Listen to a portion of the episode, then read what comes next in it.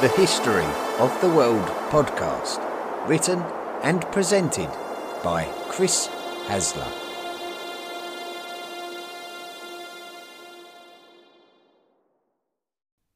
Volume 4 The Medieval World, Episode 30 Medieval Weaponry.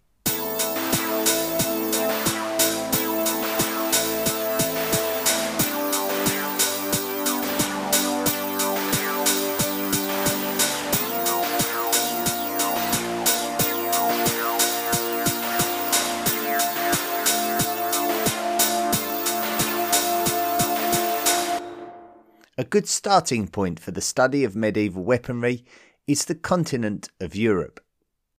Those Germanic kingdoms who inherited the weaponry advanced from the Romans and took us forward into the age of knights and chivalry. However, the advances of European weaponry was thanks to the influence of non European cultures too, so we must study and compare them too. Ultimately, the age of the knight was rendered inefficient by the emergence of a non European technology called gunpowder. But even though the medieval period is made more interesting by the emergence of gunpowder, there is so much more to talk about than that. The vast array of weaponry from the many different cultures is diverse enough to be more imagination inspiring than those weapons of the ancient times, yet still simplistic enough to be explained without the need for a deep understanding of physical mechanics. You only need to look at a knight's morning star, a spiked metal ball on a shaft handle, to have a good idea of how to use it and what would happen if you did. It's not always the power of the weapon that won battles in medieval times, but the nature in which it was deployed. As with all periods, no battle was won without good strategy, but the weapon itself may be better understood by looking at it on an individual level.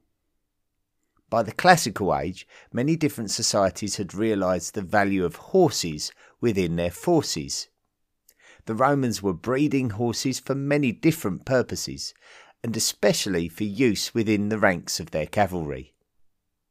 During the later years of the Western Roman Empire, the use of heavily armoured cataphracts was becoming favoured. And this would be the origin of the Byzantine cataphracts, which they based their army around, and the medieval knight on horseback from the romantic medieval age of chivalry. Other societies of this era would still favour the speed of lightly armoured cavalry, and this would make for some intriguing strategic battles. However, when it came to close quarters battle or unforeseen raids, all you needed in the medieval period was an effective melee weapon. A weapon that could be held in the hand and used to devastating effect. This could be a sword, or a spear, or a club, or a variation of those, but the important thing is that the technological ability to construct any of these weapons was widespread, so it didn't matter whether you came from a wealthy kingdom or a nomadic tribe, you could get your hands on such weapons with relative ease. The earliest Vikings would capitalise on this window of opportunity to bludgeon their way across the coasts and rivers of much wealthier kingdoms, armed with melee weapons and no hesitance in using them to get what they wanted. The Vikings didn't all just raid without consideration, though. They were skilled fighters, and when they knew that they may be up against a defence force, they would bond together behind a wall of shields to protect themselves. Some of the wealthier Viking forces even wore chainmail coats made from iron for added protection. These Vikings would have very likely worn helmets, but not the horned ones often portrayed in Viking caricatures. Viking helmets would have been simple iron helmets designed for practical purposes rather than for visual effectiveness.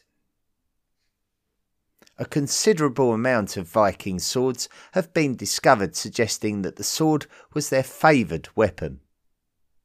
A combination of effectiveness and ease of production likely lent itself to the popularity of the sword. Vikings also produced hafted weapons such as spears and axes, designed for close quarters battle as well. Vikings took great pride in their warrior abilities, and some of the weapons found are highly decorated and likely only used for ceremonial use, gifted to the most revered Viking warriors. This ceremonial practice echoes back to the warrior societies of the world of centuries gone by, and may have inspired the next generation of warriors to emulate the success of their forefathers. When the Vikings who penetrated the rivers of the Frankish Empire were gifted the coastal lands of Neustria in the 10th century, they would found the territory of the Normans, commonly referred to as Normandy. And their Viking warrior traditions were touched by those battle innovations of the Franks, such as their horsemanship. Norman ironmongers would have produced spurs and stirrups, as well as the swords, spear points, and axe heads that their Viking ancestors would have created. There is often a misconception that the Anglo Saxons of England were somewhat backwards in their technological developments compared to their continental neighbours. The reality is that they had spent much of their history embroiled in warfare, if not with foreign enemies such as the Vikings, then with each other. The Anglo Saxons produced similar swords to their Viking enemies, and some owned similar chainmail to the Vikings. We even have ceremonial items such as the Sutton Hoo helmet dating back to the 7th century. So, weapon and armour production was at a highly skilled level in both Anglo Saxon England and Viking Scandinavia long before the Battle of Hastings between the Normans and the Anglo Saxons in 1066. At the Battle of Hastings, William, Duke of Normandy, had arranged the transport of cavalry, infantry, and weapons across the English Channel in order to fight a pitched battle against the Anglo Saxons in their own territory. Not only did they have to transport the horses, shields, and armour too, but also there would have been skilled bowmen. All the types of melee weapons are displayed as in use on the Bayeux tapestry the embroidery that is the main illustrative source for the battle, including maces, axes, and swords. But the Norman bowmen are intriguing, not least of all because of the supposition that the embroidery depicted King Harold II of England being struck in the eye by one of the bowman's arrows. Knights in armour we mentioned that the Romans favoured heavily protected horsemen within the ranks of their army legions. These horsemen are called cataphracts, and their armour would protect both the horseman and the horse. They were slower in battle than the lightly armoured horsemen of their enemies, but the Romans used them to good effect. The production of a cataphract required wealth, partly due to the production of the metal plates. When Western Europeans encountered the Byzantines, they would see that the Byzantines were still utilising cataphracts, and this would inspire them to concentrate some effort into developing their own form of heavily armoured horsemen. This was the birth of the medieval knight, who would have had to have been a resourceful individual financially and practically to even entertain the idea of becoming a knight.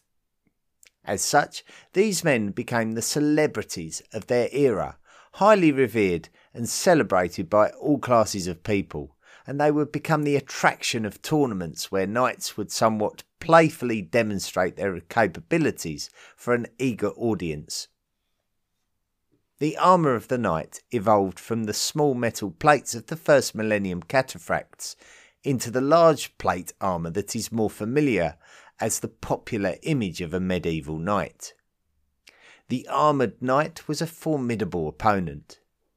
If a lightly armoured horseman attacked the medieval knight with a sword, then he would struggle to make any kind of impact, so as the armour developed, as did the countermeasures. So opponents may fire arrows at the horses in order to unhorse the knight, and instead of attacking him with a sword, they could just simply belt the knight on his helmet with a heavy club in order to concuss him, so that he could be finished off.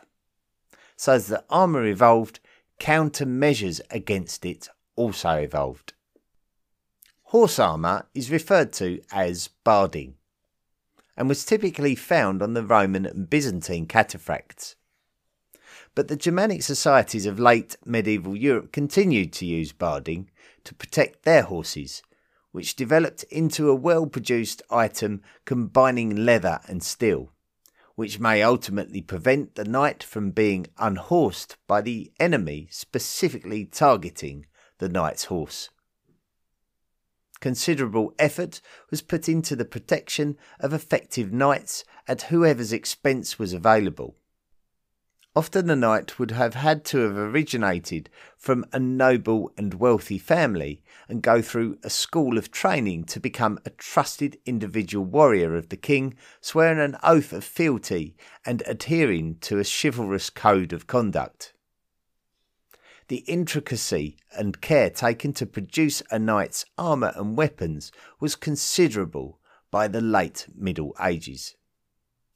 Ornate lances and swords, often only seen as ceremonial previous to this period, were now becoming more commonplace as weapons produced for actual battle.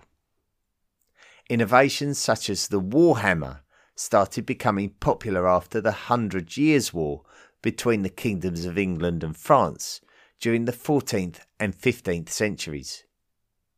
The warhammer was a multi purpose weapon comprising of a series of protuberances at the end of a long handle. These protuberances may be a blunt hammer, a pointed pick, and a spike that resembled a lance's head. The Gothic style of armour that developed through this period was an intricately created series of stylish metal plates that would cover a chainmail suit and would be held together with hinges and fastened with buckles. It must have taken some time, even just to put it all together and wear it. The bassinet helmets would have had incorporated visors that could be brought across the face and fastened to the helmet itself by hinges, with the conical visors being popular around northern Italy. Bowmen. The evolution of bowmen had to move with the times, with the advent of better armour making the standard bow and arrow somewhat useless and a waste of energy and resources. The bow and arrows needed to be reinvented to enable heavier arrows to be shot at greater speed in order to cause genuine problems for armour wearing enemies. With the invention of heavier equipment, this would hinder the mobility of the archers, and so the production of full length shields was necessary to provide shelter while the archer would prepare for his next attack on the enemy. All infantry, whether they be bowmen or not, would have likely carried daggers on their person so that they could switch to close quarters defence of themselves personally. The more frequent use of the more powerful but less rapid crossbow started to be used against the evolving medieval armour. The power of the impact was now more important than the speed of it. The robust and compact crossbow would take a greater amount of muscular strength to operate, and it became apparent that an even greater amount of potential energy could be put behind a crossbow bolt if a mechanism such as a cranequin could be used as a winding gear for pulling the bolt back into a position where it could be released with far more speed than with just bare human arm strength alone. The biggest drawback was that it would take too long to operate, so it appears that the cranequin method of crossbow bolt firing became more suited to hunting. There became more value in increasing the distance of the range of a bowman by actually creating larger bows as opposed to smaller and more powerful bows like the crossbow. The larger long bows would generate more power and enable arrows to be shot over longer distance, with the arrows being fletched at their base with feathers to enable them to maintain a straighter trajectory during their flight. The barbs of arrowheads were widened to inflict more body tissue damage to the victim and to make it impossible to remove the arrow without causing considerably more body tissue damage and considerable blood loss as a consequence. Siege warfare. So we can see that there was a relationship between the evolution of armour and the evolution of archery during the medieval period. We can also say the same for the evolution of siege warfare and the evolution of fortification. Although we often hear of the Norman invasion bringing the innovation of the stone castle to the British Isles as a method of striking fear into the population, it was fundamentally a place of safe keeping for important people and items, but it was also a place where an army unit could be garrisoned. So, in order to take a kingdom or a territory such as England, you would need to take its castles, and in order to take a castle, you would either need to storm it or besiege it. Generally, stone fortification had been around for many centuries, but empires such as the Byzantines would improve stone fortification to a point where weapons such as the mangonel slinging device were becoming less and less effective. The mangonel was a device that would be a device commonplace in ancient China, that would be a large scale wooden slingshot, where objects would be propelled using manpower. Similar devices had existed in Europe until the introduction of mangonels, but these devices relied on torsion, so they would be propelled in a similar physical manner to the way that a bow fires an arrow using physical tension. The mangonel would be favoured by many societies in Europe over torsion engines, such as the onagers or scorpions, but over time the mangonel started becoming less and less effective over the improving stone fortifications, especially the emerging cultures of stone castle builders. This ushered in a creation of the medieval counterweight trebuchets that are often seen as the last great high impact siege engines used for catapulting heavy objects towards enemies before the advent of gunpowder so had to evolve the construction of the medieval castle to defend against the improving trebuchet technology. During the 11th century and around the time of the Norman invasion of England, the Motte and Bailey type of castle was popular. The Motte and Bailey Castle was a quickly erected earthwork keep where a mound, called a motte, was created for improved local landscape viewing. On top of the mound, a wooden donjon was built, which was a small building created for storage, shelter, and housing of military personnel and weapons. The top of the mound would often be protected by wooden palisades, which were wooden spikes designed to prevent entry, comparable to modern barbed wire. The motte would be surrounded by a ditch, and then the whole thing would be protected by a constructed wall called a bailey, which may have a water-filled ditch built in front of it. Any wooden constructions were susceptible to attack and destruction with incendiary weapons, which essentially created fires, so stone buildings were favoured over wooden ones. Motte and Bailey castles were not very advanced and somewhat vulnerable to attack and sieges. If it was difficult to get in, then it was also difficult to get out. So it became necessary for these early medieval castles to not only be built from stone, but to be large enough to keep livestock, so that the besieged castle could hold out for longer.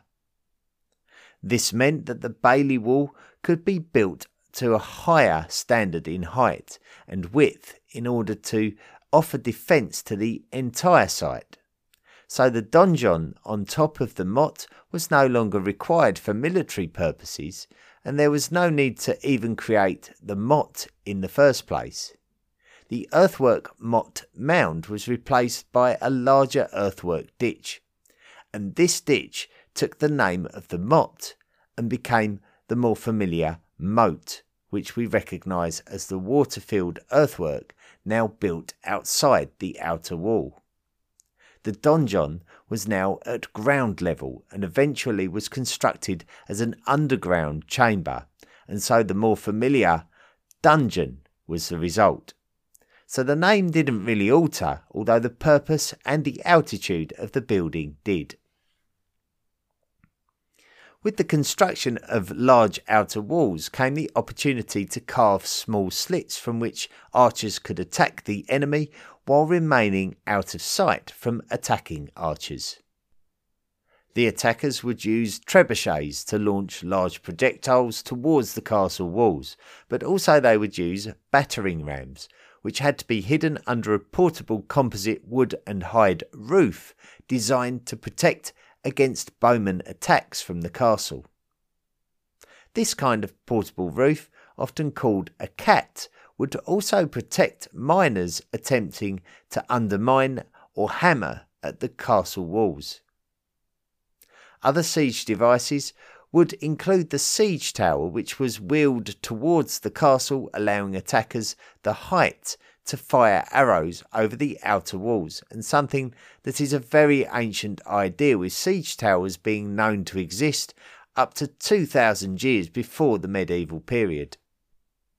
The increasing impact of the trebuchets following their technological advancements that we mentioned earlier meant that the castle builders would begin to favour circular outer towers whose shape was proven to be more effective at absorbing the impact of a large trebuchet flung projectile. And so we see that familiar circular tower shape that is very well illustrated at castles such as Bodiam Castle, built in the English county of East Sussex in the 14th century.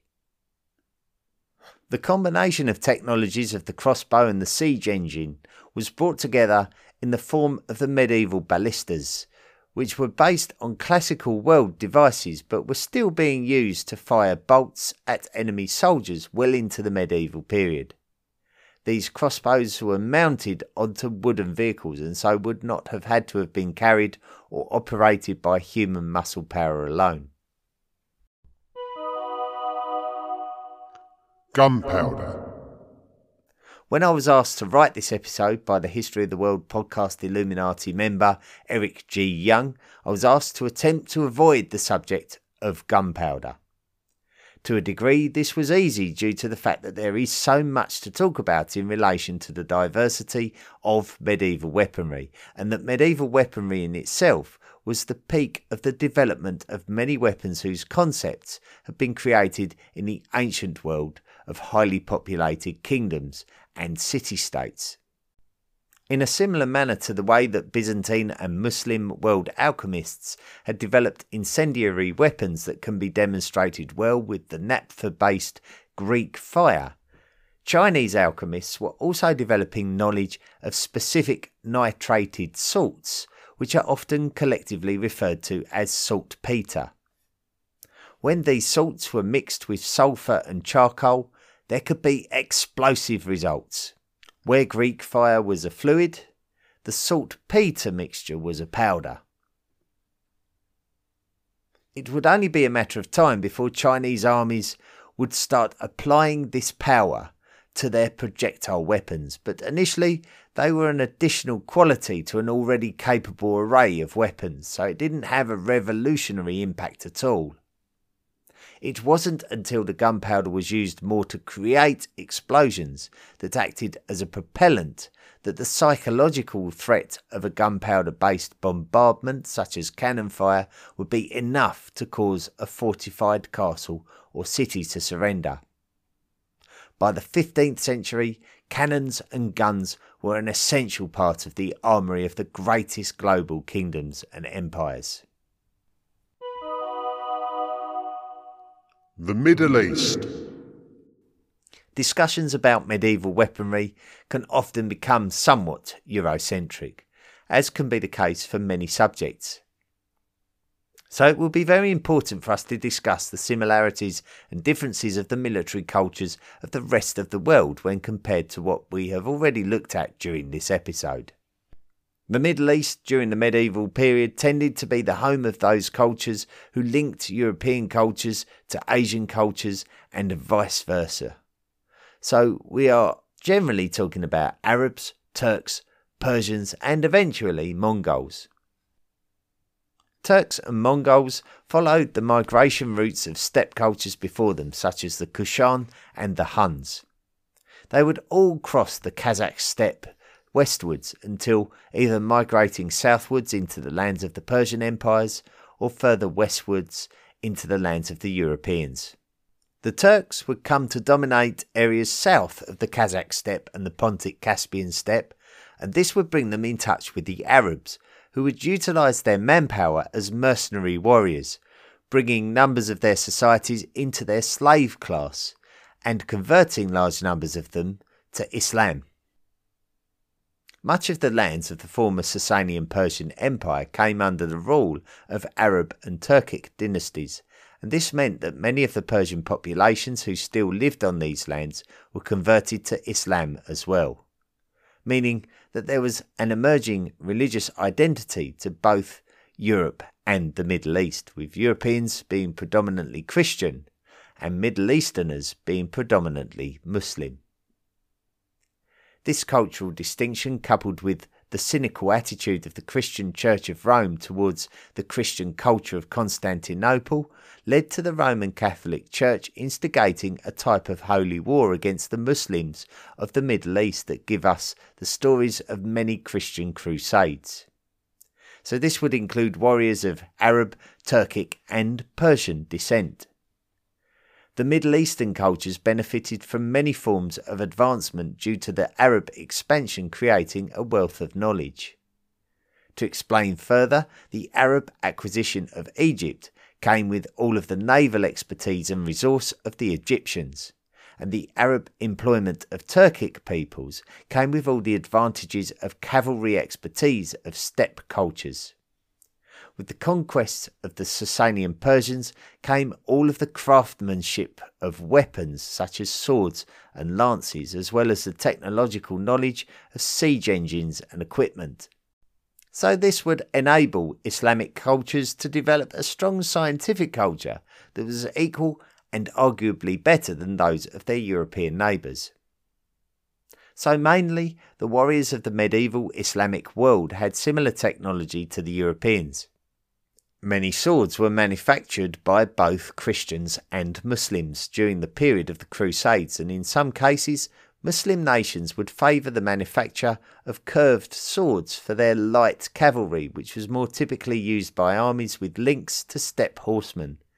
This is why we often see in depictions of Saracens, the Europeans' name for Islamic warriors, the inclusion of a curved sword due to its notable characteristic when compared to European swords. Islamic warriors would also wear chain mail and helmets which would often have pointed tops, which was a notable characteristic when compared to European helmets. The Far East. The light infantry skills of the steppe cultures would be incorporated into the Islamic armies of the Middle East who could develop swordsmen, lancers, and archers on horseback. But this would also benefit the Chinese cultures at the eastern end of the Eurasian steppe. Chinese weapon development was in absolutely no way inferior to their Eurasian contemporaries, and this was because warfare was as commonplace in China as much as it was in Europe and in the Middle East. The problem for the Chinese was that the peoples who they would be learning their cavalry expertise from were not being integrated into their society. This would become very apparent in the case of the rise of the Mongols.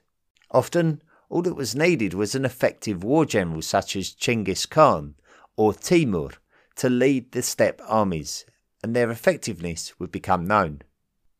Where the Chinese would have a greater edge would be with their naval capabilities, which is why the Song in the south of China were able to hold out against the Mongol invasion, at least until the Mongols were able to advance their own naval technology to be on a par with their Chinese neighbours.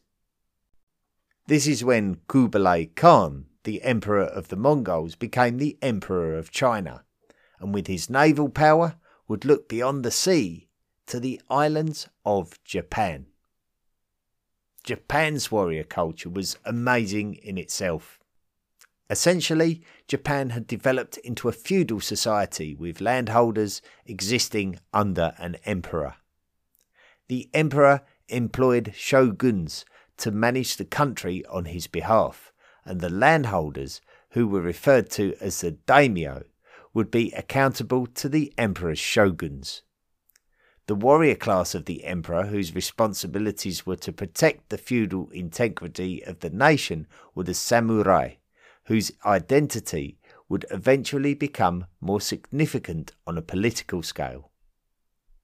When the Mongols invaded Japan, both the Mongol warriors and the Japanese samurai would be wearing armour which would utilise large amounts of leather alongside iron, which would give their armour a much more distinctive look when compared to those armours of Europe and the Middle East.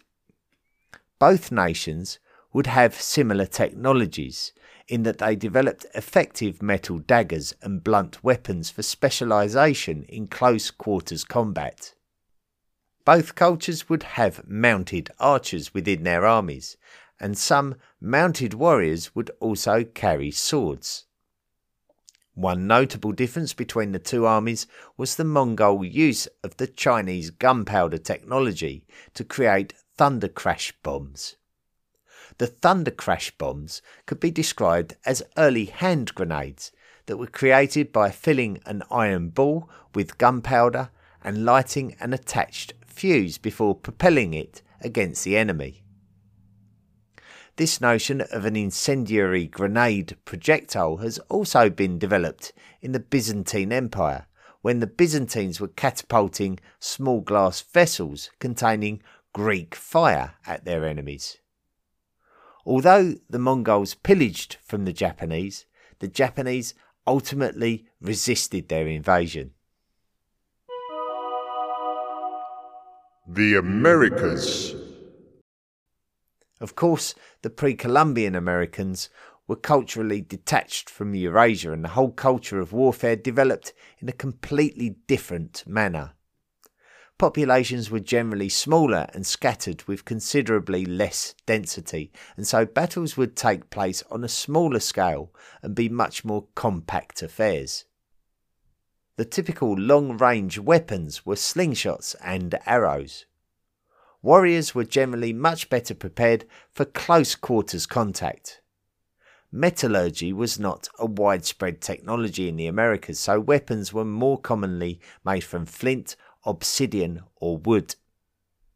Warriors were revered in the Americas in a similar fashion to those in the Old World.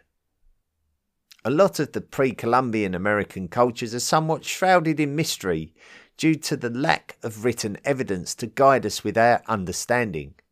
But excavated weapons give more clues, and the preservation of items by migrant Europeans following the medieval period, such as highly decorated Aztec shields made from leather, bamboo, and cotton, demonstrate that there was a spiritual attitude towards the act of warfare and the spilling of blood so much so that it can be difficult to tell whether the weapons and artifacts discovered were created for serious warfare or for ceremonial warfare. In South America, bronze knives called tumi, dating to the Sican and Moche cultures of Peru, were found with very ornate gold depictions of their mythical lord. These items look like they must have been created for ceremonial purposes.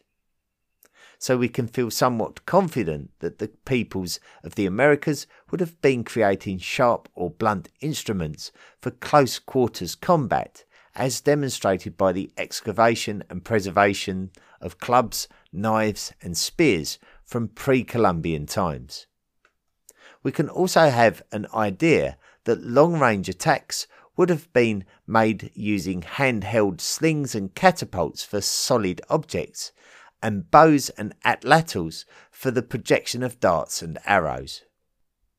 The arrival of the Europeans in the Americas heralded the introduction of new technologies such as durable metal weapons, cavalry, and gunpowder, which would overwhelm the Americans and change the nature of the continent very rapidly and irreversibly. The medieval world, as demonstrated by its weaponry, was an extension of the ancient and classical world, where armies would trade with, plunder from, and in some cases conquer their next door neighbours. With the advent of the gunpowder age, nations could terrorise and conquer societies like never before, and even overwhelm societies living far away, as small numbers of people could control larger numbers with advanced weapon technology. European nations would take advantage of their ability to take the resources of the Americas and utilize them to explore and colonize the far off lands of the entire globe, and the transition of the ancient world into the modern world was now taking place.